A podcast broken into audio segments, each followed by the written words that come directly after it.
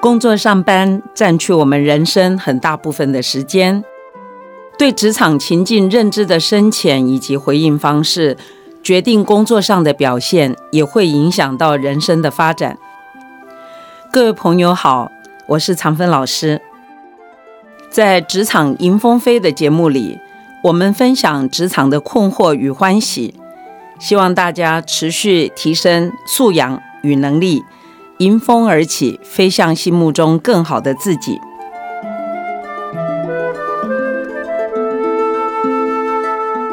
升任小主管后，开始要面对的不只是完善自己手头的任务，更有主管的托付以及下属的仰仗。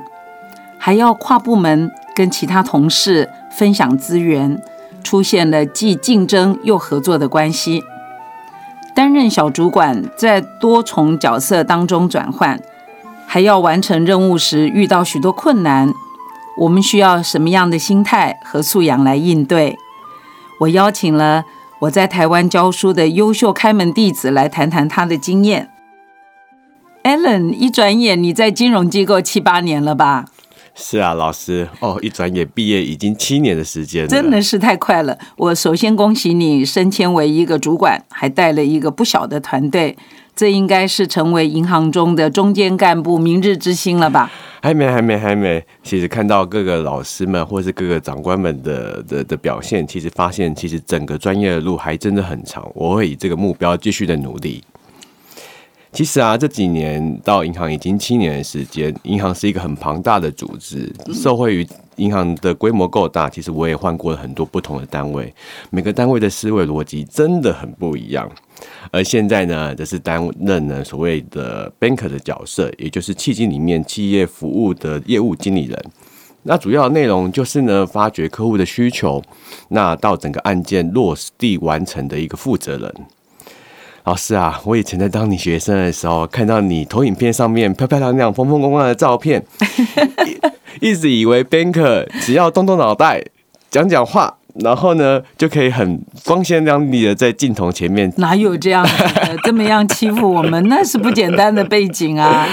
你现在不是这样子吗？那我现在要完成一个案件，每天都要花好多的时间跟人家讨论，带入业务已经够难了。但是呢，现在内部的沟通也是一件很头痛的事情。哦，我觉得你不是争论吧？你是不是常常需要跟人家吵架？没有没有，这是每天都在训练自己的修养。那。那很好，这个各中滋味，只有经历过的人才懂。说一下你的经验吧。现在的工作挺复杂的，听起来就像一个标准的 banker 的生活，很好。谢谢老师。其实啊，以一个银行的一般专业来说，从立案开始到跑程序到落地，我想少说需要三个月的时间。有。整个过程中，当然除了客户自己本身信用品质的讨论之外，还需要跟各个内外部不同起诉的规则要去应付。我想啊，我推估了一下，一个企业融资需求的专案，光是机构内的分工，我想我至少要跟十位以上的同事们进行讨论啊。一定要的是，而且每个部门其实大家的角度不同，责任也不同，其实对同一件事情的观点真的很不一样。有时候觉得大家都在同一间机构、同一间银行，大家都是为了一个业务来做。尽心尽力，但是沟通起来也真的是很困难。每完成一个案子，我都真的好不想讲话，大概至少要三天以上。这样听起来，我觉得你的生活非常的正常。你现在就是真正独当一面的 banker 了，应该就是帮银行获利的主要核心成员之一。老师觉得非常的骄傲。Allen 呢，是长芬老师在台湾教书的第一位助教，也是开门弟子。一直非常的优秀，那你这几年在职场上，刚刚听你这么说，就是已经到了同时要面对好几个案件，并且面对许多不同部门的不同的人、不同的思考、不同的想法，还要竞争，所以你处于一个非常复杂的环境。说一下你的故事吧，讲一个小故事来听。是啊，我想有时候我都想说，到底我们是不是同一个机构的人呢？那今天想要跟老师分享一下工作上一个很常见的情境。其实，在完成一件事情里面，最亲近的人绝对是你的直线的这个体系，也就是你的主管跟你的下属。对，那我很感谢我的主管给了我很多的机会，也教了我很多。那我也很幸运的有一群很优秀的下属，嗯，是给我最坚强的后盾。但是呢，其实，在整个沟通的过程上呢，常常会有一些需要讨论的地方，然后以及需要我自己做的功课。举例来说，在对上沟通的方面，如何去准备很一个充分的资讯，说服主管，并且支持自己的想法；而在对下的领导上面呢，要怎么有效率、有系统，而且是有共识的状况下，带领整个团队全心全意的完成的目标，真的是一门。很困难的功课啊！哇，你今天开场这么精彩，这一题就要延展成单独一整季来说吧。你现在说的这个工作内容，其实是我最怀念的职场三明治人生，就是说上有老下有小，你上面有主管吗？你下面还有很多的部署，同时你还有左右跨部门平行的同事们。因为他们各自有上下左右数不清的关系。简单的来说，恭喜你身处于蛋黄区，也可以说是风暴之所在。你成功呢，或是一个小失误，都可以成为轰轰烈烈的银行里的话题吧。这个是挺好的。我先回答你，你刚才是不是问了说，好奇怪哦，同事们都有这么多纠结，你怀疑大家是不是在同一个银行？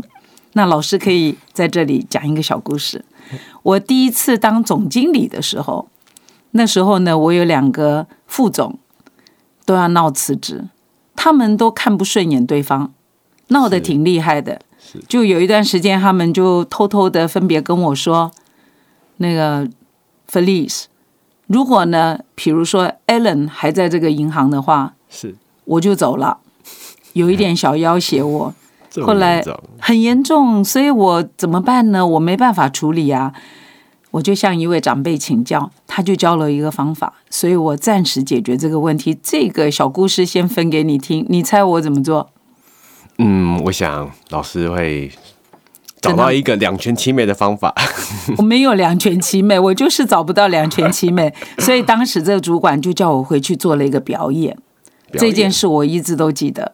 我回去的时候呢，就把比如说 Alan 加上另外一个 David 好了，把两位副总找到我办公室，他们两个都私下跟我讲，呃，只要就是你死我亡，只要你在我就走。我就跟他们说，我可以看一下你们的名片吗？然后那两位大爷觉得这老板挺奇怪的，拿我名片干什么？然后我就做了一个很夸张的这个表情，说：“哇，原来你们都在这家银行上班呐！所以这个下一次有人跟你闹别扭，你就问他说：‘你可不可以给我一张名片？’然后你给他你的名片，说：‘原来我们是在同一个机构上班。’这是一个小技巧，不过可以解决。如果有人故意给你小鞋子穿，其实……我做过这件事，还算成功。最后他们两个都没走。哇，真是太厉害了！我来记下笔记。对对对，那你刚才说的这个上下对上对下的沟通，其实好好的享受你这段时间，其实就是都是在打仗，因为你是中间干部嘛，就负责打仗的。打仗的时候有成有败是必然的。有一件事可以担保你，就是无论成败，你都是最有收获的人。这一点，我还是跟你说，辛苦一定也很精彩。是啊，老师完成一个案件的成就感，还是真的很棒，真的。我呢，就常常看这些呃伟人的传记啊，包括上班族、企业界的一些领袖他们的回忆录。其实，所有写的最精彩的部分，都不是他们达到最高峰。反而是呢，他们把自己当成在拔河当中那一条线的红球，所有美丽的故事都是在这个拉扯当中发生的，用力啊、跌倒啊、挫伤啊，或者是什么，但是最后就赢得了冠军，成长很多，所以你是处于最美好的时期。谢谢老师的鼓励，我会继续加油。那今天呢，也想跟老师讲一下一个情境，那也请老师来点评一下。好啊，其实我想。在做事情的时候，在做一个案件的时候，其实都有从其实从客户那里拿到一个案件已经很辛苦了，但是呢，还要去说服内部给你足够的资源去做这件事情。举个例来说好了，像我想特斯拉这几这一阵子的风风光光，大家都知道，但是呢，到底跟他借钱给他，到底是不是一门好生意呢？其实，如果你认真去看特斯拉的财报，其实并不是那么的好，获利能力其实也没有那么的稳定。而且，我相信它的利率水准在银行的竞争之下，一定也会非常的低。其实，但是真的只靠着特斯拉的名气，整个财务收入以及整个收信的品质，真的是不一定划算啊。可是呢，在这种状况下，其实同时间，我的同事们也有很多的案件在进行当中。我在其与其他案件的竞争下，其实必须要争取有限的资源，或者是说，有时候真的不得不为了要跟同业争取获得这个案件，我也是要有一些让步。对，但是我要说服主管给我足够的资源去支持这个案件，这真的是一件很两难的事情啊！诶，我听到这里，首先呢，呃。我相信特斯拉只是你一个举例，你没有泄露你的业务机密，对吧？绝对是个举例，对，这是一个举例，那太好了。呃，老师要跟着你一个刚才说起来，感觉上是不一定很正确的想法。是，其实全公司的人、全银行的人上下左右都是你的客户。我刚才听起来，你好像把客户跟自己的同事变成是对垒分明。如果 Allen 可以改变这样的心态，你可能服务他们的时候，就是说服他们的时候，你心里不会这么难受。这个是一个重要的事情。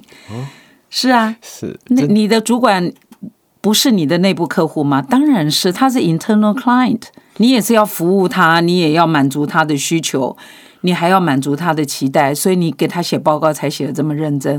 哦，原来是从一个如何去说服客户的过程中，应用到内部的一个沟通的范围内。你你客户也常常给你 小鞋子穿，你可没那么生气吧？你生气的是你的同事不支持你，这个心态的改变可能会影响你许多的观点。所以这个刚才抓到这个小毛病，一定要讲的哦。然后第二个就是说，很多的案子哦，你看起来非常好，因为老师在金融圈这几十年，有时候。银行只是志在参加，未必要得胜。是，就是说，像你现在是在一个很重要的一个金融机构，有许多的案子。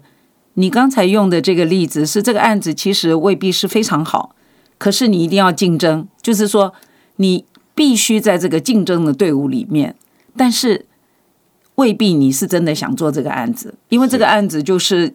不太会赚钱，就博一个名气吧。所以，其实银行在更高决策单位，他们在想事情的时候，不是只有利率的高低，也不是只有你们获利的高低来思考。他思考的面向其实很复杂的。所以，你现在是中阶干部，你下面很多同事就跟你加油啊，然后说：“老板，我们一定要拿到这个案子，无论如何，大老板一定要支持我们。”其实，有时候适当的时候，你要举例跟他们说明。即使没有拿到，我们志在参加，但是未必要得胜，因为我们得胜之后接下这个案子，我们不一定会赚很多钱，然后银行的资源就被分配掉了。所以这个第二点是老师以当这个银行的主管给 Allen 一点点呃这个提点。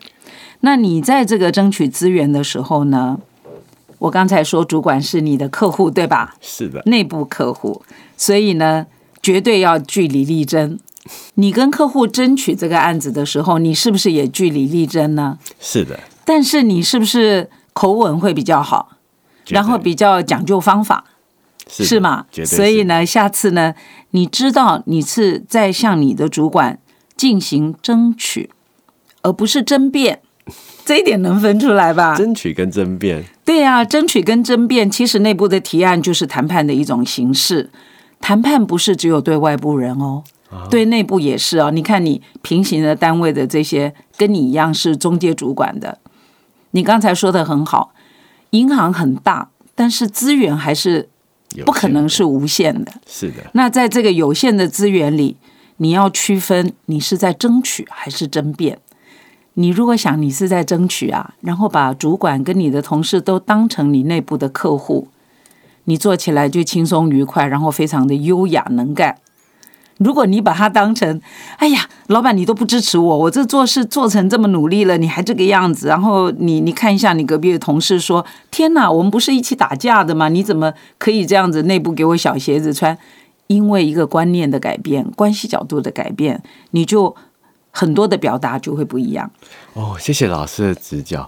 争取，争取就是用一个有系统性的方法去获得你的目标。对，争辩多多少少还是带有一点情绪性的内容在。完全没有错，完全没有错。还有就是所有的上司、主管呢，他们做决策的时候，考虑到机构最终的利益，有时候他们的考虑会比你更多。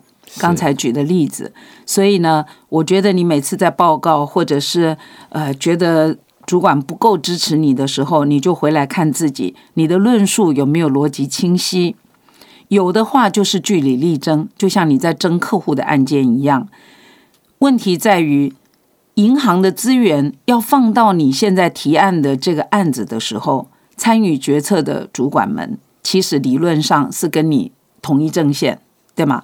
那你们同一阵线是共同争取的目的，就是让银行可以获得比较高的商业利益，尽最大的努力把这个资源用到最大的这个获利点，就是杠杆的操作到最完美。所以我在想呢，你应该可以做到的。你平常都是最会折冲的，怎么有这个困惑？你的困惑重点到底在哪里啊？老师，我有一个问题。谢谢刚刚老师的指导。其实从不同的角度来看，真的思考逻辑真的是会不一样。但是呢，其实有时候说实在话，老师我真的会很想做。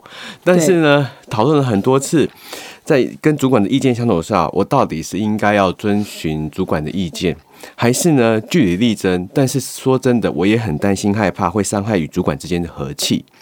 这个时候到底该怎么办呢？老师？OK，你今天已经带了几个大题目来了，我我想一下这个回应怎么说哈，比较会完整。嗯，我想呢，就几个面向，我们看看能不能舒缓一下你目前的这种呃焦虑。那你有上司，你有主管，然后你有平行的同事，所以每一次争取有限资源的时候，其实是一个竞争的状态。所以我刚才说，这里面其实实质的内容是一个谈判的过程。那在公司里面做事，就要理解这是道理。在认知上，如果你知道跟别人合作的同时，也有一个竞争的这个成分在里面，你这个心呢就摆的比较稳一点。这个我想第一点先说。那第二个就是说，据理力争一定会伤和气吗？我用一个问号，问号给你，是因为每一家的机构文化还有。你竞争对应的这个主管，他的沟通素养，对不同意见能不能接纳的反应，都会影响到你据理力争的时候会不会伤到和气。这个你同意吧？是的。那这样子说，就是说，其实如果你的声音表情不要让对方觉得太受侵犯，有时候哈，像你这么年轻就坐上这么重要的位置，有一些年纪比较长的跟你。职位的距离不是那么大的人，他是不舒服的。那我并不觉得你需要去经常去关心他们的这个感受，因为这样会影响你的表现。但是呢，就私下或者是下了会，如果你觉得刚才的说话比较的有侵略性，那你要自己去缓和这个关系，这是另外一个学问。因为你慢慢走到一个中阶的干部，你其实。都要面临到人的问题，所以这一点老师应该要提点你的工作呢，跟我们生活是一样的。其实你要经常纠结的是说，你又想做自己，你看你这么想做这个案子，可是呢，你要推测对方很多的反应，所以你就会变得有一点扭曲，反而不能直白的说话。真的是啊，真的是这样。那其实我也没有办法透过你这个描述给你比较精准的解决方案，因为老师也不认识你这些同事。我是觉得人际关系的互动，一定程度都有一个一对一的专属的个性。所以呢，哪些主管让你有这样着急的感受，你还是要继续去测试他的 boundary，就它的范围在哪里，你慢慢就会。摸出来一个，当你在跟这个人竞争，你实在忍不住你的火气的时候，你会知道你对应的框架它的界限在哪里。这样子，我觉得你就不会撞墙撞得太厉害。你觉得怎么样？要不要试试看？好的，没问题。我回去就来好好的重复来思考一下老师今天的教导。老师啊，其实还有另外一个地方，反而是让我最头痛的。又来了，说吧，说吧。其实真的是领导自己的团队，这真的是苦在心里口难开啊。跟老师分享一个最近的小故事，其实非常的忙碌，其实整个团队都如火如荼的在赶工。而且呢，目标在某一天的当晚就交出一份很好的报告。嗯，整个白天呢都很顺利，但是呢，其实实在是量实在是太大了，所以我想估计晚上的加班可能是避免不了的。呃，可是呢，时间一到六点，我发现我前面的助理却转头来跟我说：“哎，不好意思，我要走了，因为我今天晚上跟女朋友有约。”我还真的是问了一下，说：“哎，那今天是你们什么重要的节日呢？”但发现却也只是一个先约好的约会而已。当然很重要，就是平常的约会都是很重要的呀。哎，当下真的是脸上三条线，真的是该不知所措如好。老师其实助理的平常表现真的是很优秀，嗯，但是因为整个思考生活跟工作上的平衡的分配，其实有时候真的也是让我很难为。我那个时候真的都很想让请老师来跟我的助理好好聊聊一下。哦，这种坏的事情你不要叫我去做，现在是尽量做好人了，不做黑脸了。其实啊，这个就是我真的不愿意说这是新的世代给长辈们的普遍的影响。因为大家都觉得下了班嘛，就有私人的生活，好像是忘记了，其实专业是二十四小时运作的。所以呢，这些事有时候是很难。如果你教训他，不知道结果怎么样，我估计你心中也有这个顾虑，所以你才会三条线，不知道怎么反应啊。那在我自己工作的过程当中。比较没有这样的现象，因为这个平常的心态的准备做的比较多，主管呐、同事还有风气，这都很重要。那你刚刚讲，你这个同事平常是表现很好，所以你可以把这件事情放下来了。也许那一天就是下午五点钟，他女朋友有什么情境，他需要立刻去安抚，你就别太挂意这个事。比较有效的方式，我都觉得做一个中介的主管。以身作则是最好的感动，是的，是，所以我记得 Allen 以前在研究所念书，当老师的助教，每一次我分配一个工作给你的时候，你都是用跑的。我在校园里经常看到你用跑的，我就知道你就是在处理老师给你的任务。那个时候还有一位教授开我玩笑说：“我看到你的助教在校园里面跑。”长芬老师，你是不是穿着 Prada 的恶魔？那时候我心中还对你很有意见，觉得说你怎么可以让我有这个形象？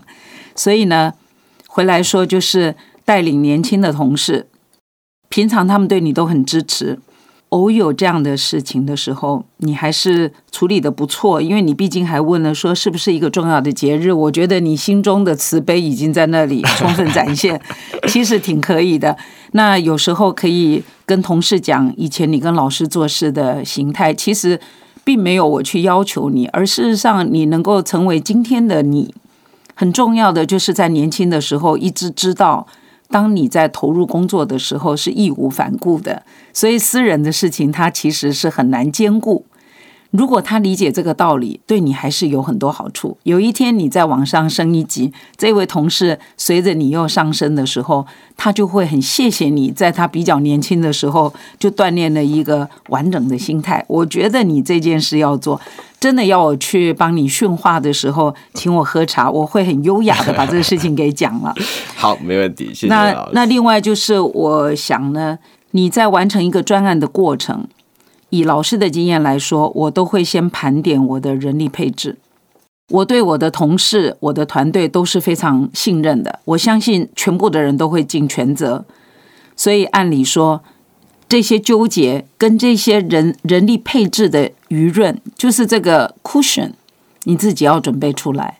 就有时候一个人突然感冒了，你不能骂他。可是这个同事他的女朋友哭了一小时了，你骂他，这个我觉得还是有一个比例的原则。所以大家工作都很繁忙，好不容易有一个新的机会，你当然是要切出几个人力来负责这个案子，这是制胜关键。但是呢，我还是跟你说，你在人力的配置上，你要留一个 cushion，如果这个同事的部分真的没有人可以接起来做，没办法，老板就是你自己做，这个也是必要的哈。所以，对啊，所以你你下次知道呢，你也不能跟你太太说你每天十一点就回家，你可能有时候是睡在银行的。我觉得这样的一个准备都是必要的。所以你现在很好啊，你现在。以前是只要顾到自己表现的很好就很好，那你现在下面带这么大的团队，所以你关注的重点也是要移到团队的产出品质，还有它的量足够你用，是这样吗？是啊，当然，老师，我想大家都是过来人，其实知道下班之后也都有自己的安排。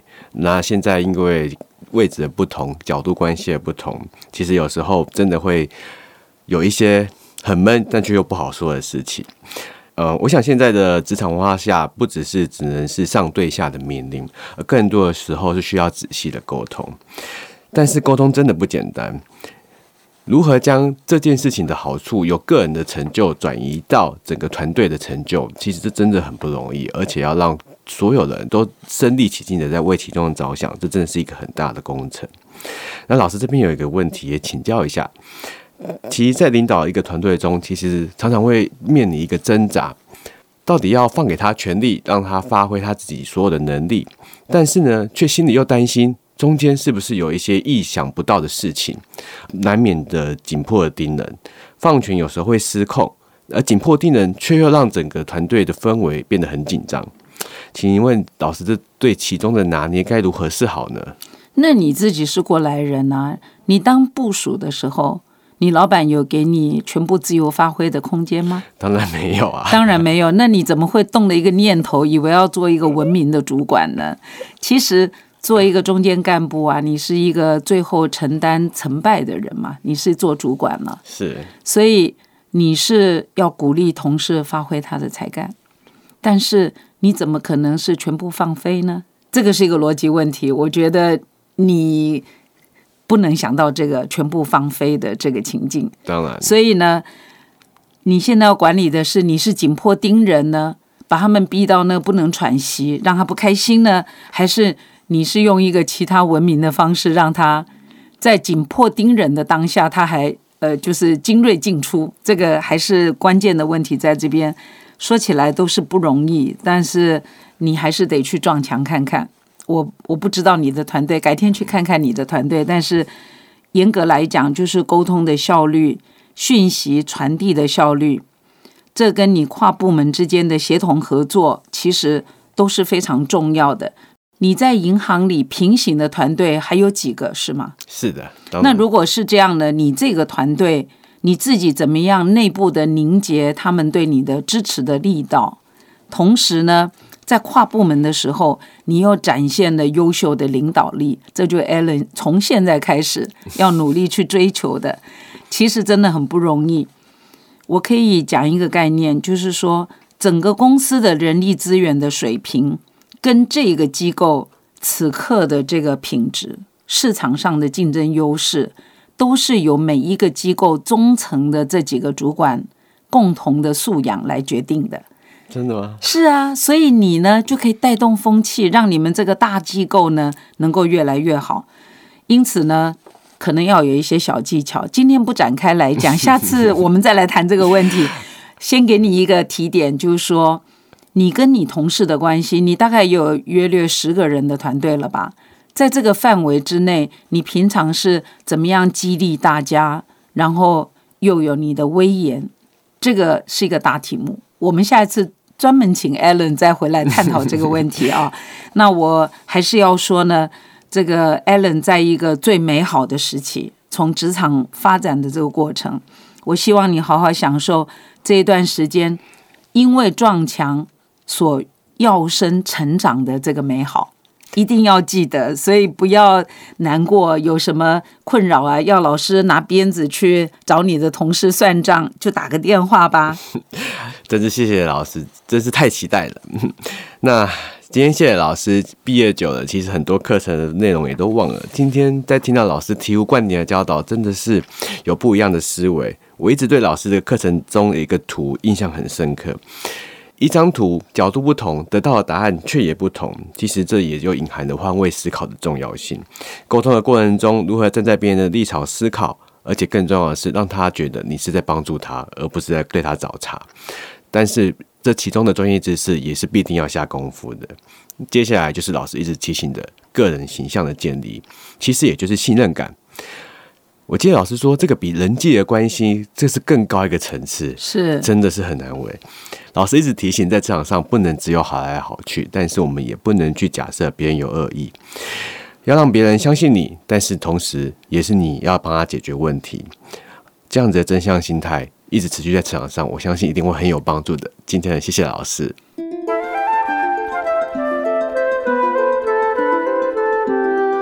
希望这次所说的故事对大家有所启发。欢迎订阅《职场迎风飞》。与常芬老师一起探讨职场进步的方法，祝福大家日日是好日，继续当一位积极有正向能量的上班族。